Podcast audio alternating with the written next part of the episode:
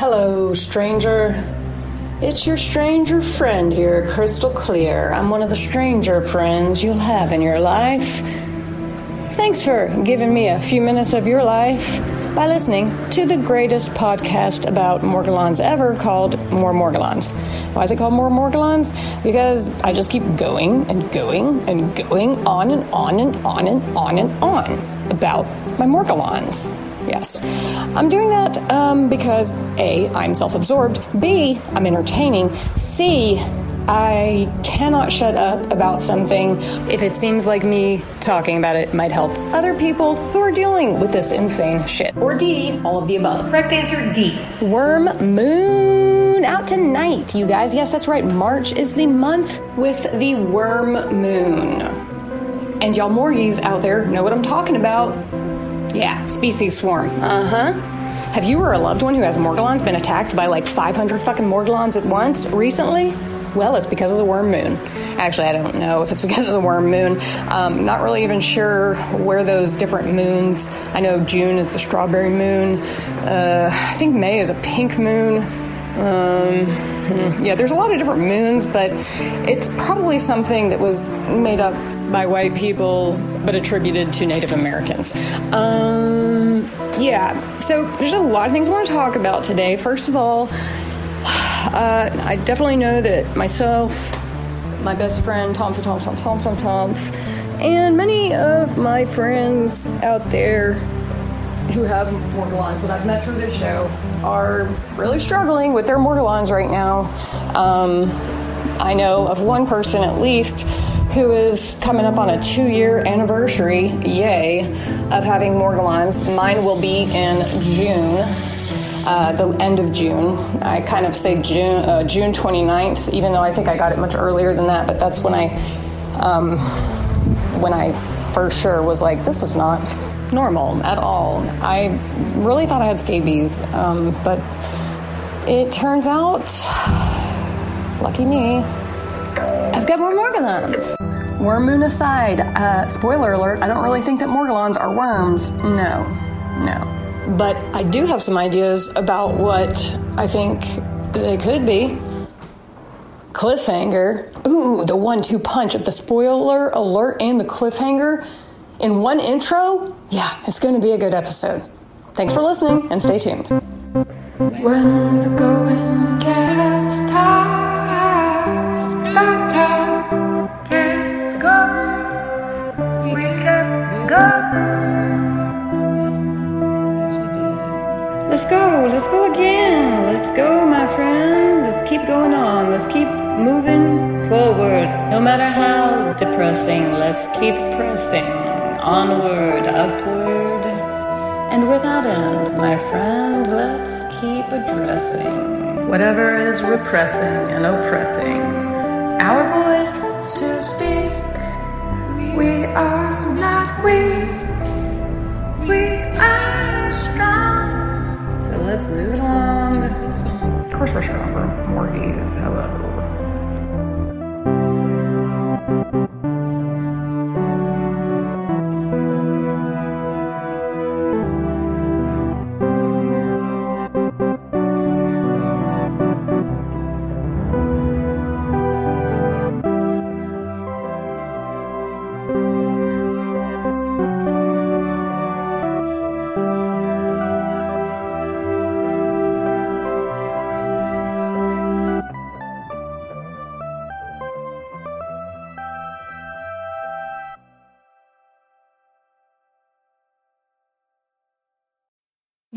Need mealtime inspiration, it's worth shopping Kroger, where you'll find over 30,000 mouthwatering choices that excite your inner foodie. And no matter what tasty choice you make, you'll enjoy our everyday low prices, plus extra ways to save, like digital coupons worth over $600 each week. You can also save up to $1 off per gallon at the pump with fuel points. More savings and more inspiring flavors make shopping Kroger worth it every time. Kroger, fresh for everyone. Fuel restrictions apply.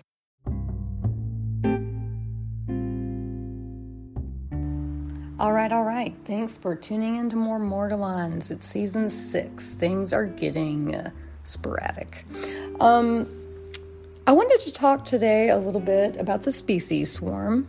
Yes, species swarm. Let's look up the definition. Jeeves. Hang on, guys. I'm actually chroming it, Googling it. They're evil, but I'm lazy. Um, Species swarm. Swarm behavior or swarming is a collective behavior exhibited by entities, particularly animals, of similar size, which aggregate together, perhaps milling about the same spot, or perhaps moving en masse or migrating in some direction.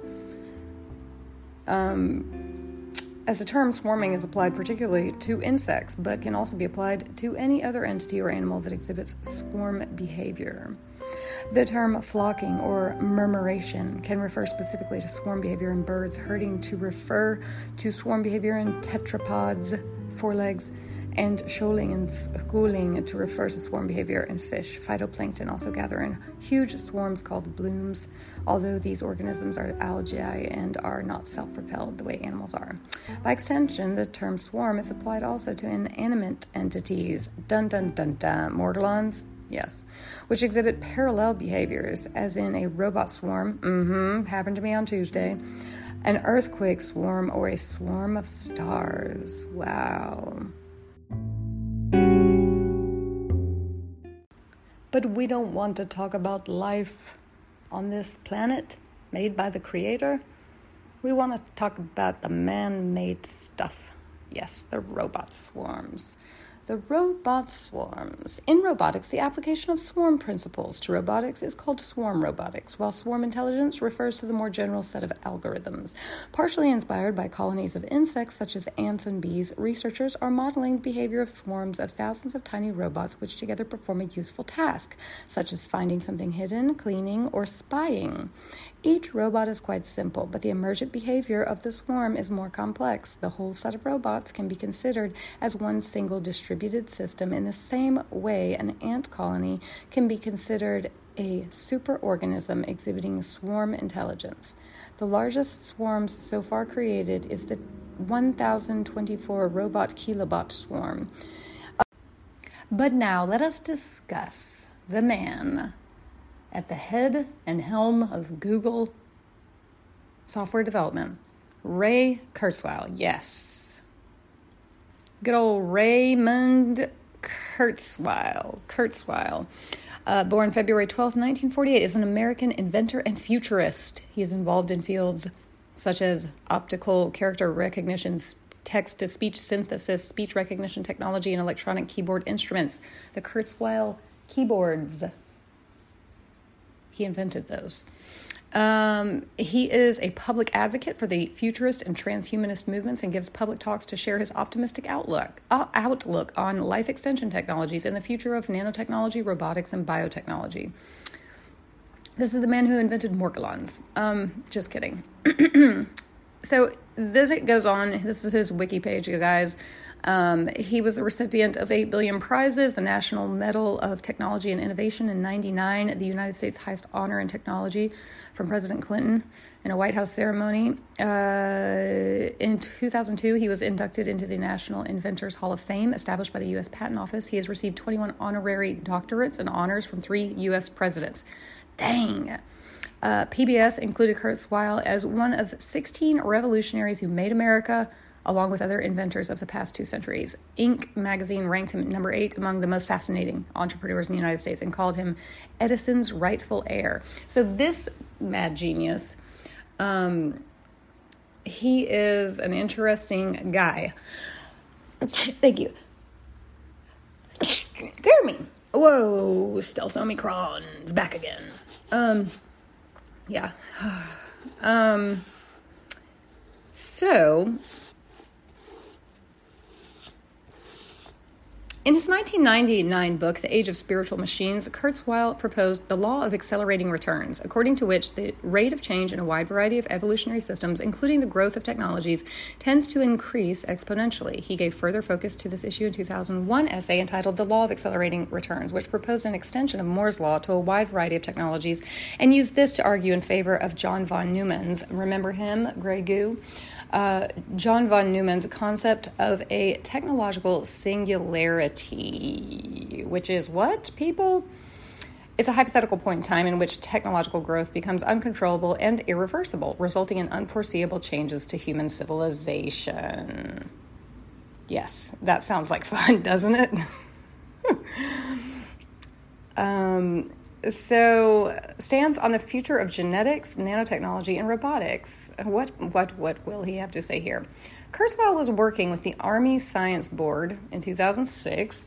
Hmm, interesting. A year before the CDC study on Morgellons, when they partnered, for some fucking unknown goddamn reason, with the Armed Forces Institute of Pathology.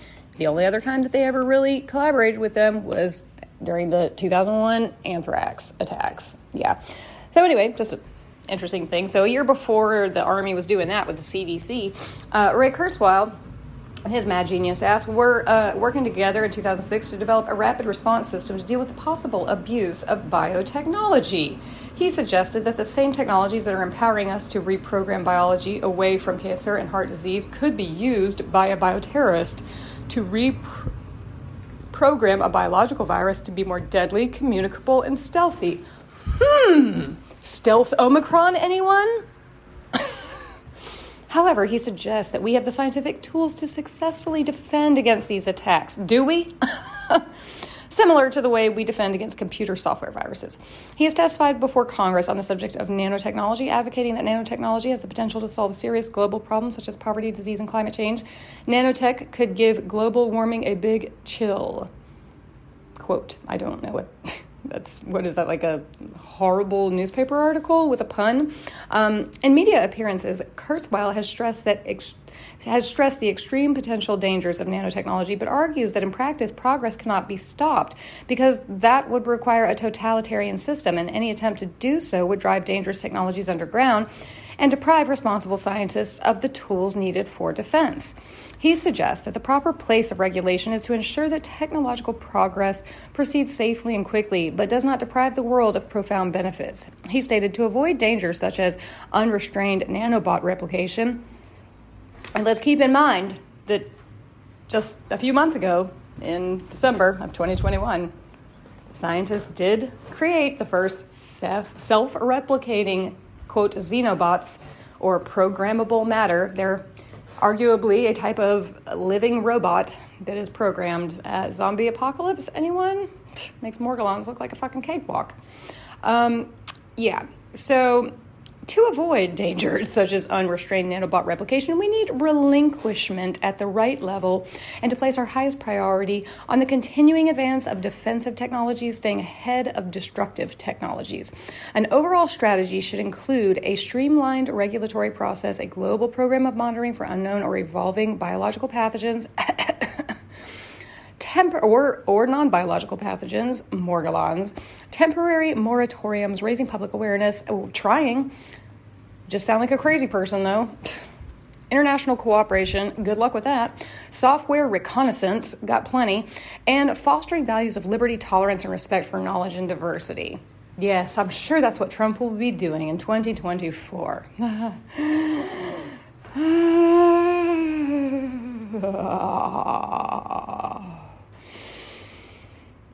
so, anyway, um, this guy's a nut. He ingests 250 supplements, 8 to 10 glasses of alkaline water, and 10 cups of green tea every day, and drinking several glasses of red wine a week in an effort to reprogram his biochemistry. By 2008, he had reduced the number of supplement pills to 150. By 2015, Kurzweil further reduced his daily pill regimen down to 100 pills. Um, just 100? Um, what's in those pills? Uh, Kurzweil asserts that in the future, everyone will live forever. Man, this guy is such an optimist. Um, although that is terrifying. Uh, I don't want to live forever, guys. I'm, I'd be good with like 150. Um, or I'd be good. I've lived a great life. I'd be good with 40. But, you know, let's hope I got a few more. Uh, in a 2013 interview, he said that in 15 years, 2013 interview, he said that in 15 years, medical technology could add more than a year to one's remaining life expectancy for each year that passes, and we could then, quote, outrun our own deaths. So that was in 2013, folks. So that would mean um, 15 years from then would be what? 2028? Okay, even with COVID? Hmm And the Xenobot replicating Grey Goo? We'll see. Um, he, uh, among other things, he has supported the SENS, or Research Foundation's approach to finding a way to repair aging damage, and has encouraged the general public to hasten their research by donating. Encouraging futurism and transhumanism. Kurzweil's standing as a futurist and transhumanist and a transhumanist is a philosophical and intellectual movement which advocates for the enhancement of the human condition by developing and making widely available sophisticated technologies that can greatly enhance longevity and cognition. It also predicts the inevitability of such technologies in the future. So basically, superhuman race. Same shit the freaking Aryans were trying to do in the Hitler times, you guys. This eugenicistic uh, vision is really just that. You know, whether it comes from Xi Jinping trying to kill everybody that's not Han, to Ray Kurzweil trying to make everybody a transhumanist, big brained, um, leftist de- Democrat. You know, I mean, I'm not saying that Democrat in the terms of like Republican Democrat, but I mean democracy Democrat. Um, but anyway, so. Okay, in February 2009, Kurzweil, in collaboration with Google and the NASA Ames Research Center, announced the creation of the Singularity University Training Center for corporate executives and government officials. The university's self described mission is to, quote, assemble, educate, and inspire a cadre of leaders who strive to understand and facilitate the development of exponentially advancing technologies and apply, focus, and guide these tools to address humanity's grand challenges. Using Vernor Vinge's singularity concept as a foundation, the university offered its first nine week graduate program to 40 students in 2009. Wow, Singularity University, where all of the masters of the universe train. Uh, so, what are some predictions? This guy has some crazy predictions. He's kind of famous for making predictions because he I mean, he publishes papers about his predictions that are called How My Predictions Are Faring. Uh, he gives himself an 86% accuracy rate. And he actually has successfully predicted some really big major things that probably people back in those days when he was predicting them would have said, hell no. Um, but let's say uh, that that's let's let's just read something that I thought was interesting about his future predictions. He says he is confident that within 10 years, um, we will have the option to spend some of our time in 3D virtual environments that appear just as real as real reality. But these will not yet be made possible via direct interaction with our nervous system. He believes that 20 to 25 years from now, we will have millions of blood cell sized devices known as nanobots inside our bodies fighting diseases and improving our memory and cognitive abilities. Kurzweil claims that a machine will pass the Turing test by 2029. Kurzweil states that humans will be a hybrid of biological and non biological intelligence that becomes increasingly dominated by its non biological component. In Transcendent Man, Kurzweil states, We humans are going to start linking with each other and become a meta connection. We will all be connected and omnipresent, plugged into a global network that is connected to billions of people and filled with data. Hmm, that sounds comfortable. In 2008, Kurzweil said in an expert panel in the National Academy of Engineering that solar power will scale up to produce all the energy needs of Earth's people in 20 years. That is five years from now, you guys.